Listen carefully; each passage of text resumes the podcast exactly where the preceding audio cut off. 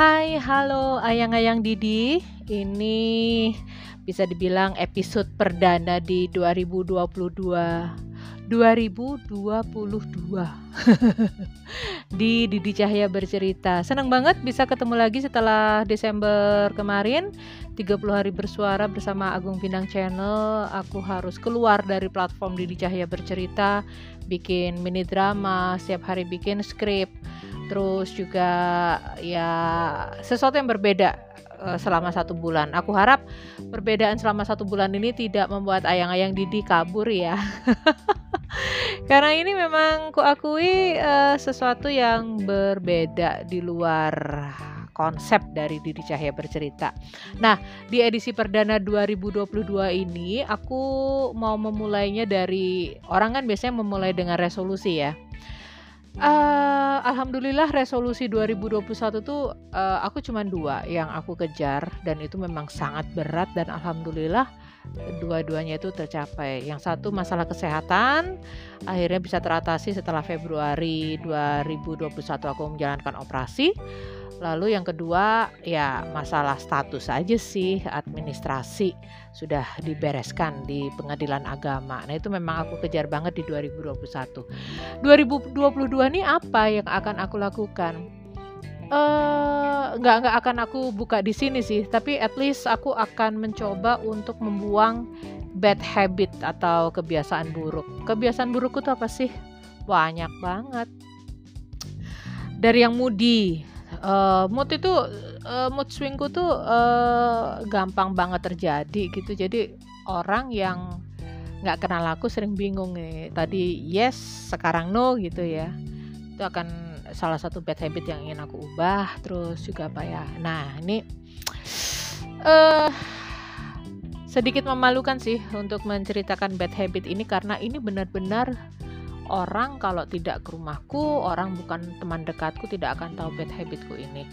Uh, teman-temanku mungkin hanya tahu aku adalah seorang Didi Cahya yang tidak rapi. Ini biasanya mereka yang dulu pernah sekantor sama aku atau uh, mereka yang kalau misalnya traveling gitu ya uh, sekamar sama aku gitu. Aku yang tipe nggak bisa rapi gitu. Jadi uh, barang tuh bertebaran di mana-mana. Nah itu ya orang taunya aku nggak bisa rapi. Tapi sebenarnya ada yang lebih parah dari itu.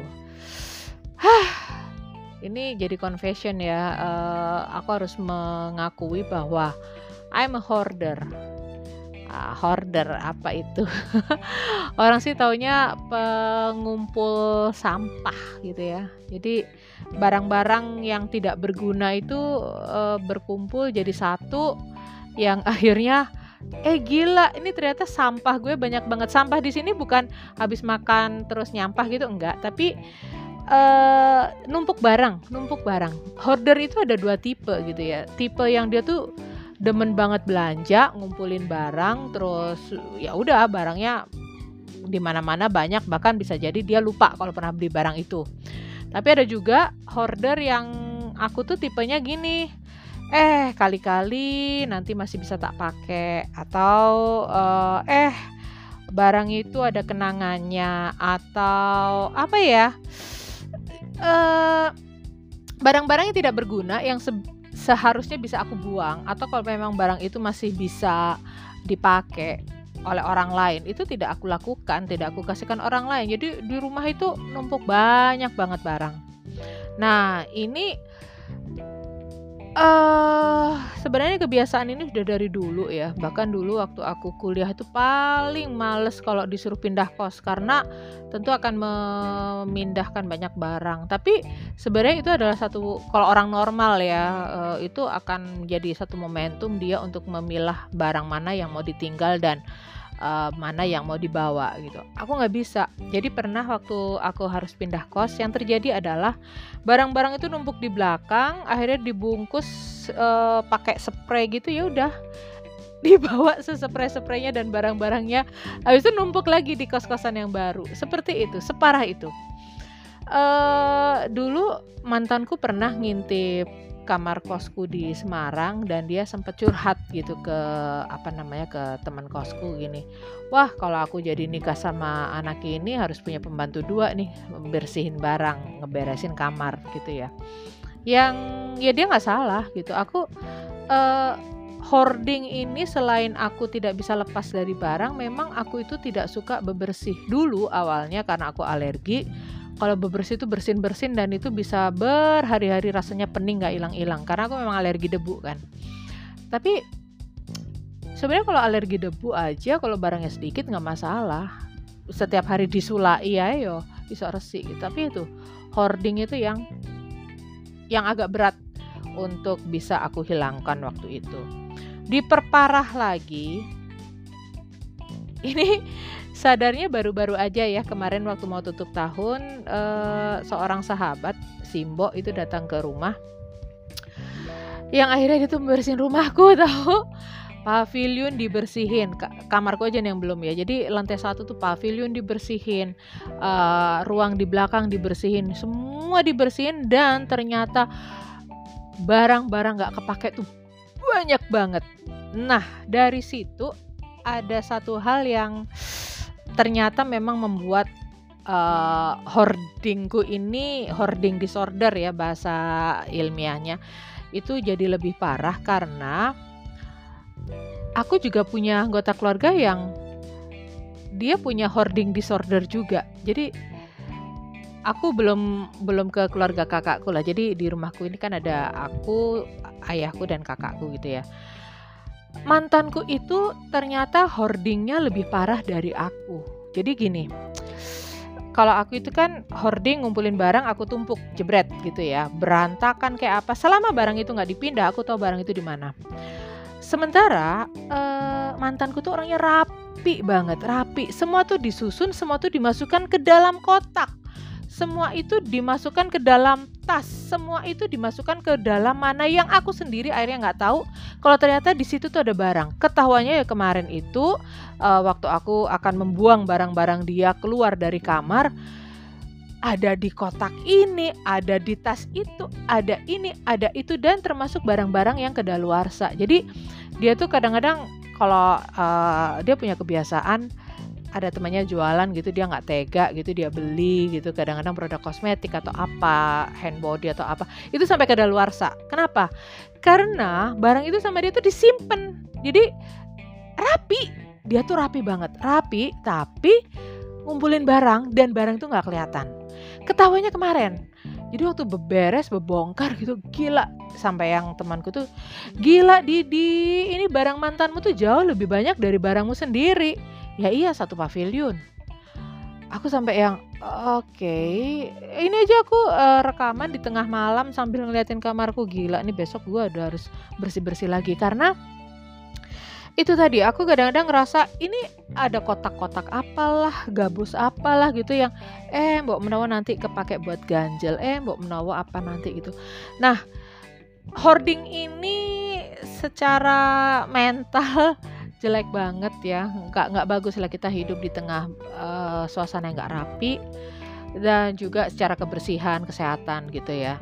Dan itu salah satu yang ingin aku benahi pelan-pelan. Karena kalau misalnya aku itu melakukan perubahan dengan cepat dengan sangat itu stres sendiri gitu. Tapi ya gitu uh, gilirannya ada waktu gilirannya ada kesempatan langsung ambil keputusan lakukan gitu ah aku cerita ini sampai sesak nafas loh. Beneran aku sesak nafas karena ngerasa ini salah satu beban gitu yang harus aku tanggung. I'm I don't want to be a hoarder nggak pengen gitu siapa sih yang mau jadi hoarder kepingin itu kayak kamar-kamar Korea, kamar-kamar Jepang yang nggak ada barang, barang tuh cuman baju ini itu, aduh aku langsung kepikiran, oke okay, aku harus bongkar lemari, aku harus ini harus itu, padahal besok tuh aku harus bikin uh, pointer-pointer ini itu. Nah itu hal-hal seperti itu yang membuat aku merasa membersihkan atau membuang barang-barang itu not my priority gitu, prioritasku adalah melakukan pekerjaan yang harus aku lakukan itu jadi excuse dan aku aku sadar kok aku sadar itu salah. Hah, agak berat ya. Oh, hoarding ini nggak semata-mata barang ya. Kadang-kadang kalau aku buka handphone atau um, file-file di komputer gitu di laptop itu yang ini tuh sebenarnya dibuang bisa loh tapi kenapa aku nggak mau buang ya gitu. Itu makanya aku mau belajar dari buang-buang file-file dulu deh yang nggak penting nggak penting atau file yang sudah berpuluh-puluh tahun lalu uh, yang memang udah nggak relevan yang bisa dibuang gitu. Jadi kuatkan aku ya Allah. Teman-teman ayang-ayang Didi beneran serius aku minta dikuatkan aku minta disupport gitu. Karena menjadi uh, seorang hoarder itu gak nyaman gitu. Aku ceritanya gini aja sebenarnya nggak nyaman gitu. Tapi ya ya aku harus sembuh karena ini sebenarnya kan disorder ya. Aku harus bisa keluar dari ini. Aku membayangkan kamarku ini nanti tidak ada barang-barang yang terlalu banyak hanya barang-barang untuk kerja dan untuk ya ya udah itu aja baju-baju segala macam lemari ada di lantai satu. Karena kamarku itu memang kecil banget kecil banget. Cuman tiga kali tiga. Nggak beda sama standku ikut pameran tiga kali tiga. Ya tiga kali tiga nggak lebih. Tiga kali tiga apa tiga setengah aku nggak tahu. Ya jadi menjadi seorang hoarder itu uh, tidak menyenangkan. Yang membuatku marah itu adalah di saat uh, orang ya, sebut aja lah mantan bilang koar-koar ke temannya bahwa aku itu termasuk pemalas yang tidak suka atau tidak mau membersihkan kamar tanpa bisa tanpa mau memahami apa yang terjadi, tanpa mau bekerja sama untuk menyelesaikan masalah ini, tapi koar-koarnya luar biasa keluar gitu kan. Jadi aku oh oke okay, akan aku buktikan bahwa aku sih tidak me apa ya tidak mengglorifikasi kondisiku sebagai hoarder sebagai penyakit yang uh, ya ya gini aku aku numpuk barang karena uh, memang aku seperti ini. Enggak aku tahu kok itu satu bentuk gangguan gitu ya. Dan aku nggak mau terus-terusan di situ. Tapi aku cuman mau pesan gitu.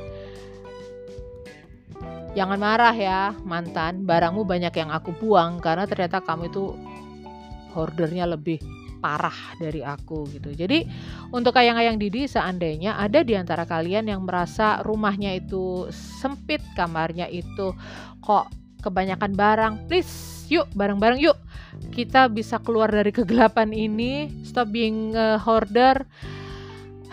Gue mau mulai buang dari mana ya? Tapi salah satu apa ya hoarder itu salah satu yang jelas banget dia akan marah kalau ada orang yang menyentuh barang-barangnya dengan maksud untuk membersihkan atau memindah. Yang terjadi kemarin adalah aku membiarkan membiarkan sahabatku itu untuk buang-buang barang terserah deh yang menurutmu aku tidak perlu, aku tidak tidak bisa memakai lagi, yang kamu bisa pakai ambil aja. Dan ternyata aku masih hidup kok seminggu ini. membuang barang ternyata tidak membuat kita mati kok gitu ya. Jadi oke, okay, mungkin ini akan aku jadikan salah satu resolusiku di 2022 ini. Doakan saya ayang-ayang Didi. Oh ya, kalau misalnya teman-teman ayang-ayang Didi ngerasa pengen aku 2022 ini ngangkat apa? Apakah full di uh, mental health atau mungkin aku bukan psikolog ya, cuman aku mungkin akan berbagi caraku untuk bisa menghadapi depresi untuk karena tadi ada yang tanya juga gitu Mbak Didi gimana kok bisa melampaui pandemi ini? Apa yang dilakukan? Next akan aku bahas nggak tahu deh apa judulnya. Pokoknya yang jelas edisi perdana 2022 ini adalah pengakuanku sebagai seorang hoarder. Semoga ayang-ayang Didi tidak ada yang seperti aku dan kalaupun ada yang seperti aku entah itu levelnya uh, masih rendah atau sampai ke level yang paling tinggi yuk kita berjuang. Stop being a hoarder. Oke okay. thank you ya sudah mendengarkan ocehanku. Semoga ini bermanfaat untuk ayang-ayang Didi. Bye. Dadah